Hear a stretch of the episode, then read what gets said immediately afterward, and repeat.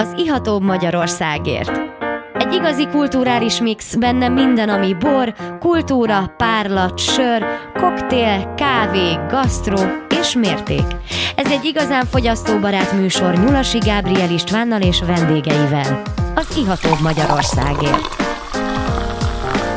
Szép estét kívánok! Ahogy hallhattátok, ez az Ihatóbb Magyarországért műsora. Én Nyulasi Gábriel István vagyok, és egy szintén csodálatos magyar borvidékre e, utazunk most gondolatba. Itt vannak velünk a borok a stúdióban, és itt van a kedves borász vendégem. Maga a, a borvidék az e, Balaton, vonzás közlete, méghozzá Balatonfüred Csopaki borvidék, és a kedves vendégem a Jásdi pincészettől Jásdi Attila Szervusz! Szervusz, jó estét kívánok! No, hát ö, itt vannak a borok, itt vagy te is. Mi újság a Jásdi pincészetnél? Mi újság a Jásdi pincészetnél? Hát túl vagyunk az év egyik legfontosabb rendezvényén. Olasz Riesling szerintünk? Olasz Riesling szerintünk. Ez egy ö, olyan rendezvény, amit lassan másfél évtizedet csinálunk. Igazából pontosan senki nem tudja megmondani, hogy hanyadik olasz Riesling szerint. És óriási siker. Tehát, hogy én bármikor is voltam ott, tehát, hogy a csilláron is vannak az emberek, tehát ezt szinte el kell utasítani már embereket, nem? Hát az idén éppen meglett a teltház, de ez az első alkalom, hogy ilyen gyakorlatilag... Lájtosabb teltház. Teltház volt, az tisztességgel, uh-huh. de hogy nem két hét után írtuk ki a meghirdetését, az esemény meghirdetését követően, hogy teltház van, ami egyébként nem is egy kifejezetten jó üzenet, hogy egy olyan programot szervezünk, amire nem lehet bejutni. Ezen sokféleképpen változtattunk, meg módosítottunk. Az idén két-három-négy nappal a rendezvény előtt teltünk meg. Hát azért az, az sem rossz. Hát miért nagyon büszkék vagyunk. Ez ugye már csak azért is fontos nekünk, mert hogy a szívünkhöz legközelebb álló fajtával foglalkozunk. Ennek a rendezvénynek van egy szakmai lába. Ez azt jelenti, hogy a meghívott 20 darab borász az, az első este pénteken saját zárt körben megvitatja azokat a kérdéseket, amik éppen foglalkoztatnak bennünket, évjáratot, kinek mi a hasfájása, mi, mi történt, mi nem történt. És Hova halad az olasz Riesling? Hova halad az olasz Riesling? Az olasz Riesling egyébként szerintem jó irányba halad. Jól bírja a klímaváltozást az olasz Riesling? Közepesen inkább azt mondanám. Uh-huh. De csopakon erre nekünk van egy saját bejáratott trükkünk, ami tulajdonképpen rendkívül egyszerű. Az, az hogy a csopaki termékleírás szerint 2017 vagy 18 óta mi a Csopaki hegyborba 15% furmintot házasíthatunk. Uh-huh. Magyarán szóval az olasz Rieslingnek azt a kevésbé előnyös tulajdonságát, vagy hát nem szerencsés tulajdonságát, hogy a savai gyorsan képes elveszteni. Tehát pótoltak egy, egy kis furmincsavval. Hát nálunk a furmint a savpótlás, uh-huh. hogyha nagyon egyszerűen akarok fogalmazni. De ez egy természetes mód, tehát, hogy nincs ebben semmi gonoszság. Abszolút. Ezt a metódust már alkalmazták a 19. században is csopakon, tehát ennek hagyománya van, ez nem véletlenül alakult így. Ez egy tök jó módszer arra, hogy mondjuk a következő 10-15 évet túléljük így klímaváltozás szempontjából. Már. Hát bízunk benne, és a, a poharunkban van egy, egy terasz küvé, ami egy friss bor, 2022-es évjárat, Balatoni küvé, oltalom alatt áll, álló földrajzi jelzésű száraz fehér bor. És egy nagyon uh, vicces kis, kis uh, baráti, családi jelenet van, kis rajzocskákkal. Ilyen grillező família. Ilyen grillező, grillező család, vagy baráti, Barátok, baráti összejövetel, van kutya, van asszony, minden van a képen. Mit kell tudni erről a borról? Ebben is van talán olasz rizling? Ebben nincs olasz rizling. Na, ebben nincs. Uh, amit tudni érdemes a borról, egyrészt ezt a kedves jópofa címkét, ezt a szunokaugam tervezte, Jásdi Juli, aki tervgrafika szakon végzett az MKN, és egy ideje vele firkáltatjuk össze a címkéinket, például a rozét azt ő szokta egy ilyen limitált szériában mindenféle mókás dolgokkal össze rajzolgatni, de ezt a címkét is ő csinálta. A másik, hogy ez a terasz küvé, egyébként az egész címke, a megnevezése, itt tulajdonképpen az volt a szándék, hogy egy könnyű, jóívású, Igen, hát tényleg abszolút könnyű, jóívású. egyszerű, akár fröccsözhető bort is készítsünk. Vannak benne illatos fajták is? Ebben gyakorlatilag csak illatos fajták vannak. Uh-huh. Ez cserszegi, ez szürkebarát, és ez chardonnay. Most nem mindenki gondolja, hogy mindegyik ezek közül illatos fajta, a cserszegi az teljesen egyértelműen, de azért azok relatíve hasonló karakterű borokat adtak külön-külön is. Uh-huh. Uh, nekünk az volt ezzel a szá- sok, sok szándékunk volt vele. Egyrészt annak idején mindig csináltunk külön cserszegit, mert van, mindig csináltunk külön sárdonét, mert van, és mindig csináltunk külön szürkebarátot, mert van. Uh, nyilván az ember azzal gazdálkodik, ami éppen van otthon. És hát egy idő után arra lettünk figyelmesek, hogy egyrészt borkóstolókon nagyon nehéz ezeknek a reduktív változatairól mindig újabb és újabb dolgokat elmondani. Ezek úgy többé-kevésbé hasonló jellegű borok voltak. Tehát mit tudom én, ha egy példát akar hozni az ember, egy olasz Pinot Grigio. Az sem azért készül, hogy az ember megváltsa vele a világot, vagy a világ legnagyobb bora legyen, de az ember kora délután ki akarja tekerni egy üvegnek a nyakát, nyáron, tavasszal, ősszel, akkor nem sokat kell gondolkozni azon, hogy hozzányúljon el. Na most itt pontosan ugyanez volt a szándék, arról nem beszélve, hogy hát én szoktam azt mondani, hogy ez nekünk egy probléma megoldó bor. Nem mindenki gondolja, hogy ezt el kéne mondanunk, de szerintem ebben semmi kínos nincsen. Igazából azt a problémát oldotta meg, hogy a három fajtából gyakorlatilag mind a háromból készült 5000 palack. Ez azt jelenti, hogy ha mondjuk egy pesti, vagy egy balatoni, vagy egy akármilyen vendéglős fölvette az itallapjára a cserszegünket, Akkor hamar elfogyott. akkor simán lefogyott neki Így most akkor évközben. van mennyiség. Így van egy olyan mennyiség, amiből kiúzzuk az egész évet, aki fölveszi az itallapjára, azt tud vele gazdálkodni, mi is tudunk vele gazdálkodni, nem kell három különböző fajtával külön foglalkoznunk. Ez egyébként egy nagyon jó ívású és Igen, abszolút teraszos küvé, jó, tehát grillpartikhoz is, salátákhoz, tésztákhoz, Abszolút. ö, fröccsnek, tehát nyári szomjoltónak teljesen. Egyébként meg azért csopaki jelleg van benne, mert Igen, de ásványosság ott ás, van. ásványosság ott van, ahol kell. Ott van citrusok, jó savak, úgyhogy abszolút rendben van ez a bor is. Egyébként még annyit tennék hozzá, hogy a, a címke miatt ezt a, a háznál el is neveztük játszóteresnek, illetve hát a vendégek nevezték el, ami nagyjából leírja, hogy Igen, abszolút mire ilyen kis, kis gondoltunk. gyerekrajz, feelinges. És gyakorlatilag ez a harmadik évjárata, azt kell, hogy mondjam, hogy siker. Tehát mi örülünk, hogy elkészítettük. No hát megyünk tovább a következő borral, ami egy csopaki hegybor. Csopaki hegybor, akkor itt meg kell említenünk a Csopaki kódexet, amelyben a, a, a hegyborról is szó van, ugye? Hát a Csopaki Kódex az a Csopaki termelőknek egy önszerveződő egyesülete, és az ahhoz kapcsolódó szabályozás, amiből gyakorlatilag hosszú évek munkájával fölépítettük azt, hogy Magyarországon nekünk először lett egy úgynevezett település szintű termékleírásunk, ami alapján mi a borainkra már írhatjuk azt simán, hogy csopaki. Ami, hát tegyük hozzá, nem egy rossz dolog. Egyrészt ny- nyilván az, hogy az ember a településéről nevezze el a borát, az nem feltétlenül azért van, mert az ember olyan hihetetlenül büszke a településére, ez az egyik ok. A másik ok, és ez szerintem fontosabb, amellett persze, hogy büszkék vagyunk csopakra, hogy csopakon teljesen egyértelműen a környezetétől és minden mástól megkülönböztethető borokat lehet készíteni. Igen, a Csopaki brand. A csopaki olyan. brand.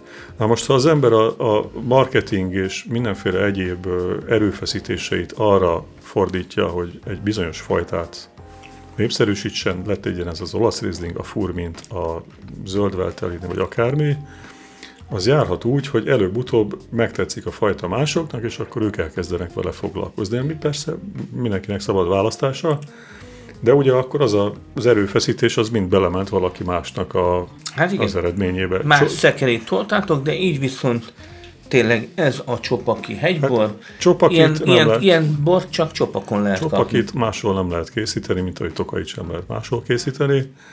Úgyhogy ez az egyszerű felismerés állt mellett, vagy mögötte, nyilván azzal, hogy ezt a felismerést általában azok a borvidékek szokták megtenni, akik megkülönböztethetőek. És végig is elmondhatjuk azt is, hogy Jásdi István volt a, a csopaki kódexnek az egyik kezdeményezője. Hát én azért hozzátenném a Kovács Tomit is, uh-huh. de igen, édesapám és, és a Tomi voltak azok, akik ennek az alapjait lefektették, ö, akik mai napig foglalkoznak, illetve foglalkozunk vele. Én pont a mai napon készítettem el egyébként a csopaki.hu-nak az angol nyelvű változatát, illetve még csak a fordítását, hogy ezt ne csak mi tudjuk a világ, Hanem a nemzetközileg is. Hát, ha ne adj Isten valaki ennek utána akarna nézni, akkor ne egy rossz Google fordítással kelljen neki menni a dolognak, hanem egy tisztességes fordítással. Egyébként nekem is volt már olyan, hogy ha információt akartam volna adni külföldinek, akkor ahelyett, hogy bemondtam volna neki, hogy nézze meg a csopaki.hu oldalt, ehelyett hosszasan beszélhettem, ami azért kicsit fárasztó időnként. Igen, egyszerűbb meg hát megtalálják. Így Ami, van. ami fönn van a neten, azt meg lehet találni. Nagyon szép ez a, ez a Csopaki hegybor 2021-ből. Érződik rajta, hogy tehát egy ilyen, egy ilyen meleg karakter, tehát egy ilyen, egy ilyen trópusi gyümölcsös vonulat a, a csopakisága mellett. Mit kell tudni erről, erről a borról? Hát a csopaki az igazából a családon belül a nagy szerelem, vagy hát a nagy szerelmek egyike, Ö, han, még, még inkább a hűtárs, tehát gyakorlatilag, hogyha borhoz nyúlunk, akkor a családon belül egy olyan 80-90 százalékban a csopakit fogyasztjuk.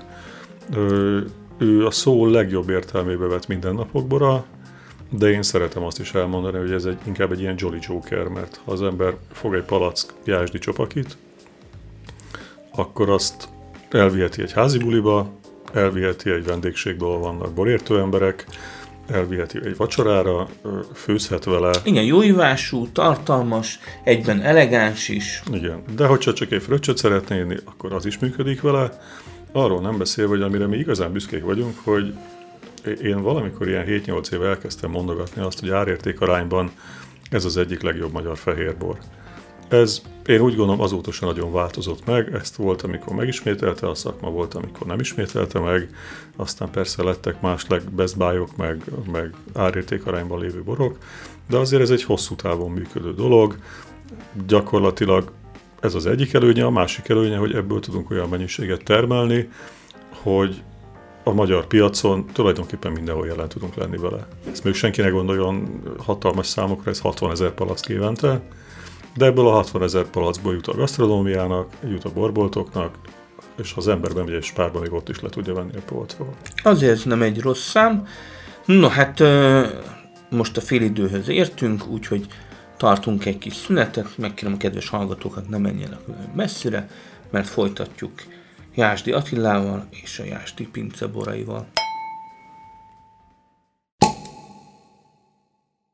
Szép estét kívánok! Ez még mindig az Iatóbb Magyarországért műsora, és én Nyulasi Gábor István vagyok, és itt van velem a vendégem, Jásdi Attila, a Jásdi Pince egyik borásza. Szervusz! Szevasz! Illetve jó estét a hallgatóknak, vagy jó napot a hallgatóknak, nem tudom mikor lesz. Bárki bármilyen napszakban hallgathatja, hogy online vagyunk. mert hogy, mert hogy rádió, oké, okay, de utána fölkerül podcastra. Úgyhogy, úgyhogy így módon bármilyen napszakban lehet majd hallgatni, ahogy a borokat is bármilyen napszakban lehet kortyolni.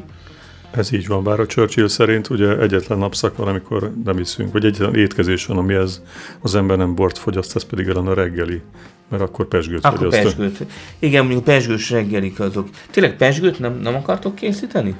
Hát az az igazság, hogy nekünk van egy kialakult koncepciónk arról, hogy mit szeretnénk csinálni, és ezt a koncepciót igazából nem nagyon változtattuk meg az elmúlt Még egy, tíz kis, évben. még egy kis petnatot se, ami nagy divat.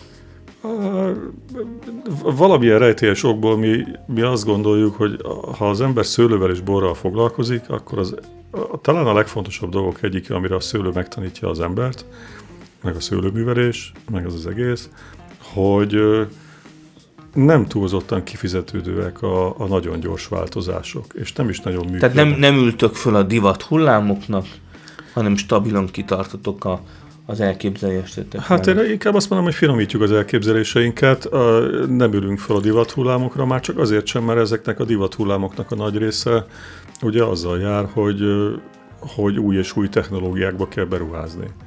Most alapvetően a magyar borászat meglehetősen tőkeszegény. Ha az ember még arra fecsérli az energiáit, meg az erőforrásait, hogy minden évben egy új kísérletet hajtson végre, amikor az előzőnek az eredménye sincs még meg igazán, akkor ez nem feltétlenül kifizetődő. Tehát az, a szőlőbe kell, hogy legyen egy lassúság, már csak azért is, mert ugye a szőlő meg a borkészítés úgy működik, hogy egy évben az ember egyszer születel. Egy lehetősége Egy van? lehetősége van, azt kell kihasználnia, azt rontja el, azt abból tanul akármi. Tehát ez nem olyan, mint a szakács, aki veszi a következő nyelvfalat, és aztán azt már jobban fogja megsütni. Hát igen, hanem, hanem vár egy évet. Ha, vagy, vagy akármilyen másik szakmában, hanem ha fele-felé teszik, akkor is meg kell várni a következő évet. Magyarán szóval nem derülnek ki olyan gyorsan a változások, mint amilyen gyorsan szeretnénk egyébként mondjuk a 21. században. És hogyha az ember így folyamatosan változtatgatja a koncepcióját, aminek persze a piac lehet, hogy nagyon örül, de én azért egy csomószor azt vettem észre, hogy, hogy a fogyasztók azok nagyon sokszor még nem is értesültek azokról a, a, a dolgokról. Igen, még les, a, le se reagálta a piac. Még le se reagálta a piac, mikor a, a borértő szakma már meg egy új nőnükét tologat maga előtt. Tehát én nagyon sokszor vettem, még a narancsborról se hallottak feltétlenül, itt van az emberek és a fogyasztók, Hát igen, és közben már a narancsbor lassan már, már lecsen, lecsengett. Most talán így a Petnat a, a, az új üdvöske. Hát igen, de mondjuk ugyanerre egy talán még érdekesebb példa, ugye a gránit tojás meg a gránit kocka volt, ami uh-huh. írgalmatlan drága, tehát tegyük hozzá, hogy nagyon-nagyon nagy befektetés megvenni ezeket a gránit tojásokat, kockákat, akármilyen formában is veszi az ember, és hát mikor volt a gránit tojás őrület? 2, 3, 4, 5 éve Szerintem azóta senki ki nem ejtette a száján a gránitot. Talán most vannak, vannak, vannak ezek egyéb kicsit olcsóbb kerámia tojások, amikben a, talán gazdaságosabb. Hát gazdaságosabb, de azért, hogy mondjam, tehát a hordó egy meglehetősen jól bevált és kifejezetten használható eszköz, iszonyatos mennyiségű hozadéka van, a hordóban nagyon jól lehet bort készíteni, most az, hogy éppen van egy aktuális trend, ami szerint nem így kéne, nem úgy kéne akármi, mi nem gondoljuk, hogy erre nekünk fel kéne ülni. Tehát sokat finomodtunk abban, amit csináltunk, sok változás is volt nyilván, hogyha visszakóstolnánk a, a 15 évvel ezelőtti borainkat, akkor biztos, hogy nem lennénk velük elégedettebbek, de, de azért, azért van egy íve egy dolognak. És ez, ez a szőlő, ez, ez, ez valahogy így működik meg a borászat. Tehát ha az ember hoz egy döntést, mondjuk milyen fajtát telepítünk, az a döntés vele fog maradni 20-30-40 évig. És hát előbb-utóbb, ha rossz döntés hozott valaki a telepítéskor, amire azért láttunk egy-két példát itthon. Hát végülis még esetleg operálhat egy kis átoltással, hát, bár az átoltások azok nem, nem annyira százszázalékosak. Hát az átoltásra azt mondják, hogy azért az egy elég nagy lutri. Tehát az majdnem Igen, olyan, mint egy hogy, új telepítés. Vajon hogy sikerül? No de beszéljünk akkor a, a Lőcedombi olasz Rieslingről, mert hát Csopak az a olasz Riesling fő hazája, mondhatjuk. Hát volt egy ilyen hagyományos szókapcsolat, Csopaki olasz Riesling, nem véletlenül alakult ki. Csopak talajtanilag van annyira változatos, hogy akár az alapborokban is megjelenik a, az ásványosság, mint olyan, de aztán vannak a különböző dűlőink, amik már-már burgundia-szerűen képesek egy-egy másik arcát megmutatni, az egyébként meglehetősen hasonlóképpen művelt olasz rizlingnek. A lőcedombi esetében ez egy ilyen, én szeretem azt mondani, ez egy ilyen játékos ásványosság, ami benne van, amellett, hogy itt azért bőven vannak gyümölcsök. Abszolút, és, és most egyre inkább jön, a, jön az ásványosság. Tehát ez, ez egy... De ez, szó... is, ez is egy meleg évjáratnak a, a, az ásványossága, tehát hasonló karakter, mint a, a hegybor, tehát azért mégiscsak Így van. egy évjárat, tehát, tehát hogy rímelnek egymásra borok. Hát ugye az ásványosságnak az a legfőbb előnye talán a, a savtartalommal szemben, hogy nem bomlik le. Tehát ami ásvány benne van a folyadékban, az, az maradott a legtovább. Az a végén is ott lesz, tehát elpárolog a végén a só lesz. És a, a, az ásványosság ugye a testben is játszik egy az egyik oldalról, a másik oldalról meg a savhatást is erősíti. Tehát ez egy ilyen win-win szituáció, akinek olyan területe van, amit a saját fajtáival meg tud mutatni, azért nem véletlen, hogy meg is akarja mutatni. Hiszen ez egy tök, egyébként egy tök jó játék, az ember kísérletezik azzal, hogy hogy lehet a különböző dűlőit megkülönböztetni, az egyiken ilyen bor készül. És hát a Lőce Dombi egy, egy legendás borotok, tehát hogy... Ez a Lőce Dombi, ez szerencsére elég jól sikerült, és hát abból a szempontból mindenképpen jó választás, hogy ő egy ilyen átmenetet képez a whitefülűek számára készített dűlős borok és a, és a populáris műfaj között. Az is tudja Tehát élvezni. mindkét réteg tudja értékelni és élvezni.